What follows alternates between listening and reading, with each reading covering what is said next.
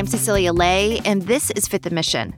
Nobody wants to talk about COVID anymore, and I totally get it. The virus dominated our lives for three years, and frankly, we're tired of it. By all indications, leaders at every level of government are too. On Tuesday, California lifted its COVID 19 state of emergency, which gave Governor Gavin Newsom broad power to impose mask mandates and lockdown restrictions. In a matter of months, the Biden administration will do the same nationally. Many say the gestures are symbolic, but they also signal the end of massive federal aid for things like free and easy access to vaccines, tests, and treatments. But COVID isn't really over. Just ask Francesca Fenzi. She's a producer of this podcast. I am also recently recovering from COVID 19. She tested positive for COVID a week ago. I was experiencing a lot of the symptoms that are probably stereotypical at this point sore throat, body aches. I had a fever, which developed into a cough and headache and was basically bedridden for a couple of days. Francesca, who's vaccinated and boosted, by the way, realized she had a lot of questions about how to deal with a positive COVID diagnosis at this point in the pandemic. Things like how long should she quarantine for? Do I stop being contagious at five days? 10 days when I have a negative test result. These were all things that I was frantically Googling while laying in my bed and running my humidifier and trying to recover. And I realized that there wasn't necessarily a clear answer. I was having to make a lot of judgment calls for myself. She also had questions about her level of exposure. How vulnerable had she been to contracting COVID? And what data was available to track cases in the Bay Area? Figuring out to what degree I should be concerned and to what degree I should be protecting other members in my community still feels like something that's a big open question. That's not her only big open question. And then when it comes to returning to normal life and some of the lingering symptoms, you know, when can I expect to feel better? How concerned should I be about long COVID symptoms? I think these are things that I'm probably not alone in wondering about. Francesca definitely is not. That's why today on Fifth Mission, Dr. Peter Chin Hong, a professor of medicine at UCSF and an infectious disease specialist, is here to answer some of these questions. He was last on the show in November when we were battling the triple demic, simultaneous spikes in COVID, RSV, and the flu. Today, he'll share where we're at in the pandemic now and what he makes of governments ending their COVID states of emergency. Dr. Chin Hong, great to have you back on Fifth Mission. My pleasure. It's so wonderful to be back again. Well, Dr. Chin Hong, the big news this week is that California just lifted its COVID 19 state of emergency. And in a couple months, the Biden administration will also end the national state of emergency. That means the sunsetting of all kinds of COVID support, including testing and different types of funding. Is this the right time to end those emergencies? I think it is the right time if ever there is a right time. We have a lot more tools right now, and it's kind of integrated into our regular care at this point anyway. Ending the designation of public health emergency is mainly a symbolic one. There have been certain provisions in California law that extend some of these benefits, particularly regarding vaccines and therapies, well into November so it's almost like you're turning down the volume on support, but not pulling the plug on the stereo. So people have time to adjust. Now, the mainstream sentiment, it seems like right now, which maybe people perceive of these emergencies ending, is that it's the end of the pandemic. What qualifies, in your view, the end of a pandemic, and is that even possible? It's definitely possible to have a quote unquote official end of the pandemic, but it's definitely not there yet. And I would say emphatically not so. First of all, there's still COVID around. In the hospital where I work, the numbers haven't really budged in the last two or three months, to tell you the truth. Clicking and refreshing that site every day, and I'm hoping that those numbers go down, but it's always kind of stuck at around 20 something with around three to five people in the ICU with real bona fide COVID, not people who just happen to have COVID because they came in with a stub toe or something. Secondly, I don't know if COVID is predictable. I'm hoping it is, but we kind of need to see a whole year cycle before saying for sure it's predictable. We do have lower numbers than we did a year ago, but one would say arguably it's still more than flu. And then we don't have predictability yet. It's not really the end of the pandemic, It's approaching, so I hope so, but I can't really conclusively tell you that one way or the other. State officials, including Newsom, say California's healthcare system has now adapted to the pandemic. You just alluded to the same thing.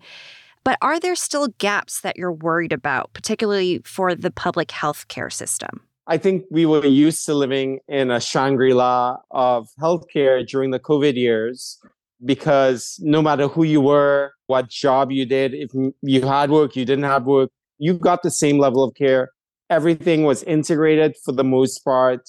The testing was generally linked to treatment. Sure, there were problems with disparities, but it was as good as it gets. Now, you turn down the volume on that support and you integrate it into our fractured healthcare system, and the divisions look profound all of a sudden.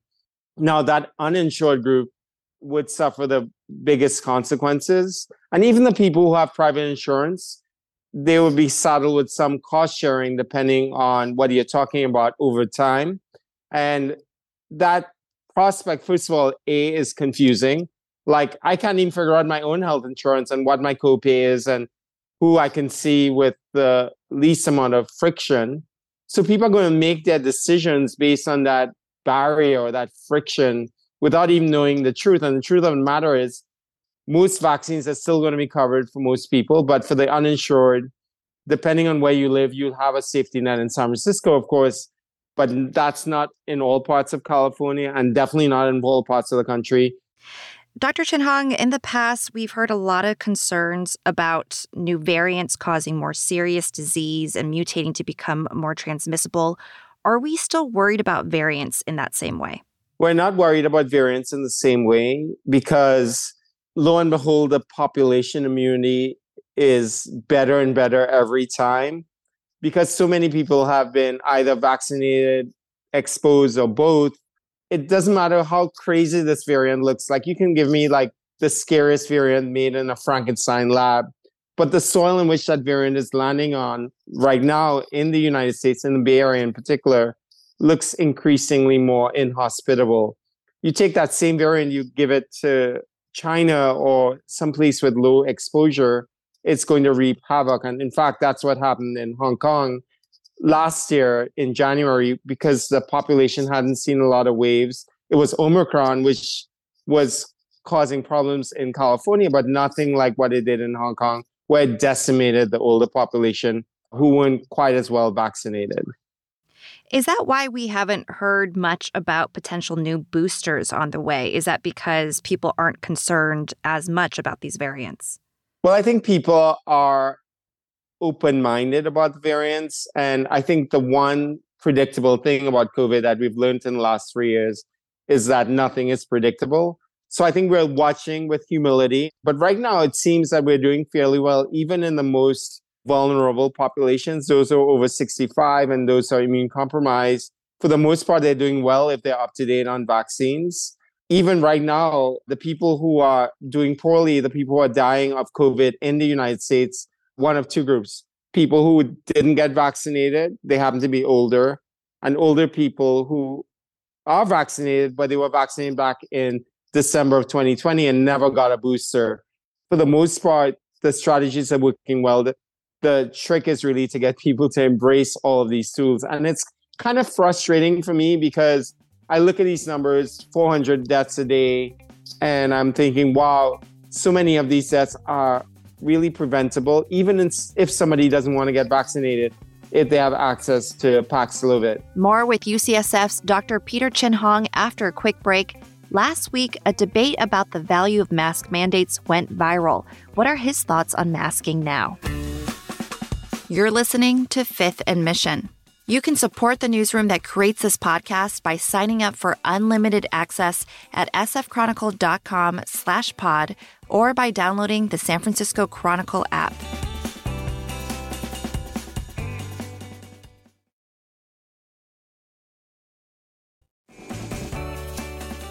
Dr. Chin Hong, you mentioned those severe case numbers before the break, and I still think about the local COVID risk when I go out in public, but I realize I'm probably part of a minority at this point.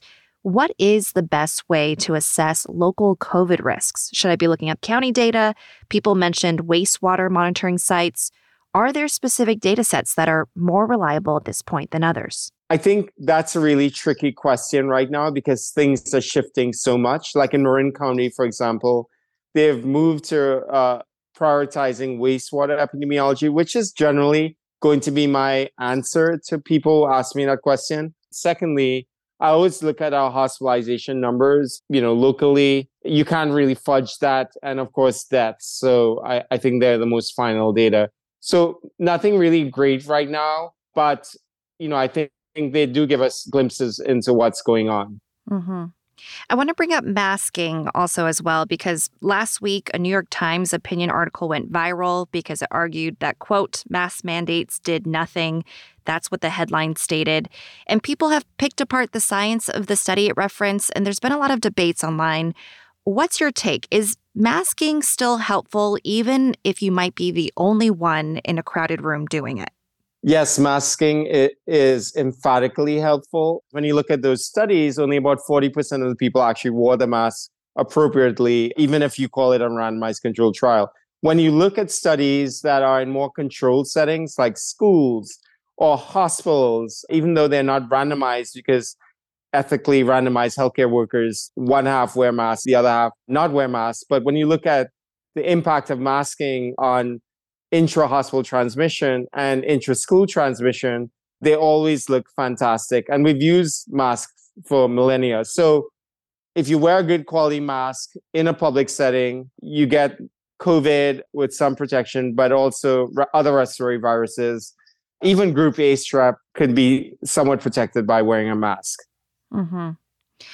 Dr. Chin Hong, I'm wondering, and I think I asked you this last time you were on the show. Walk me through how you do your own daily risk assessment. How do you make decisions on things like masking or choosing which indoor gatherings to be a part of? I look at the wastewater. It's ticking up a little bit, like in some areas of the Bay Area, but not quite dramatically. I look at our hospital numbers, they look pretty stable and I look at my immune status in my body, and it doesn't have to be super complicated, but I'm up to date on my vaccines, and I know I'm not going to get terribly ill, and I know how to access Paxlovid. So that's in the background. So I navigate risk pretty healthily. I think for me, I don't live with my elderly mom. For the most parts now, apart from certain things, I don't wear a mask. The certain things might be if I'm indoor in a crowded area for a super long time, lining up to go on the plane, lining to come off the plane in the TSA lines. Those might be the places that might wear a mask now. I certainly carry around a mask with me. I'm still wearing it in the hospital 100% because our guidelines still tell me to do so. So I think those are the settings in which I'm wearing my mask, which is vastly different from a year ago where I pretty much wore my mask everywhere.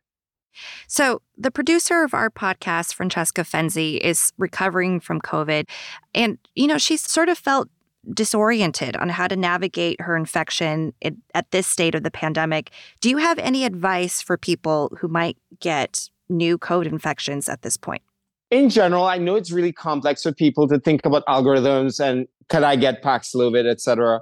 So I think the default for most people should be I can get Paxlovid, and then you have a, a conversation with with somebody who can help you. Of course, you don't need a diagnosis of COVID to get Paxlovid anymore, but I think it's still important to have a diagnosis. So early diagnosis within the first three to five days. Assume you're eligible for Paxlovid. Certainly, if you're older than 65, immune compromised, and unvaccinated, you'll have the biggest bang for your buck. But even for people who are younger, there may be some benefit in terms of lowering a risk of long COVID, about 25% or so based on a VA study from the Veteran Affairs Group, and potentially helping you turn negative faster because it's dropping your viral load. Dr. Chin Hong, the last time we chatted, that was back in November. You compared that time to a horse race. Out of the gates that holiday season, we had RSV, COVID, and the flu all happening concurrently, and cases were rising. That was a serious time for people in healthcare like yourself. What metaphor would you use to describe where we're at now? We're kind of in a general smoldering period. It's kind of like you know that show The Last of Us and when all the zombies are underground like in that one scene. I don't mean to scare people by this, but it's COVID is there and when some people's immune system goes down, it may exploit them. So that's why we need to not just rely on natural immunity and you know if you got natural infection recently, but to really you know get that more long-term hybrid immunity or at least predictable vaccine immunity. So it's there, it's not gone away. And maybe in the winter time, they will all come back up again, but it will give us enough time to prepare for it, hopefully with annual flu shot, a combination flu and COVID shot in the fall. And we'll have new RSV shots anticipated for the fall for the very young and the very old, hopefully. So that's the way I think about it. It's kind of like a mild volcano that the ground is warm, but not scorching hot and it's not erupting. but certainly in the winter time, we may expect it to predictably come up again, if not have little geysers or hot springs which wouldn't be as big as an explosion before winter. Dr. Chin Hong, I love your metaphors. I love your insights too. It's so helpful as always. Thank you so much. I appreciate it. Thanks so much. It's been so awesome talking to you again, Cecilia. Dr. Peter Chin Hong is a professor of medicine at UCSF who specializes in treating infectious diseases.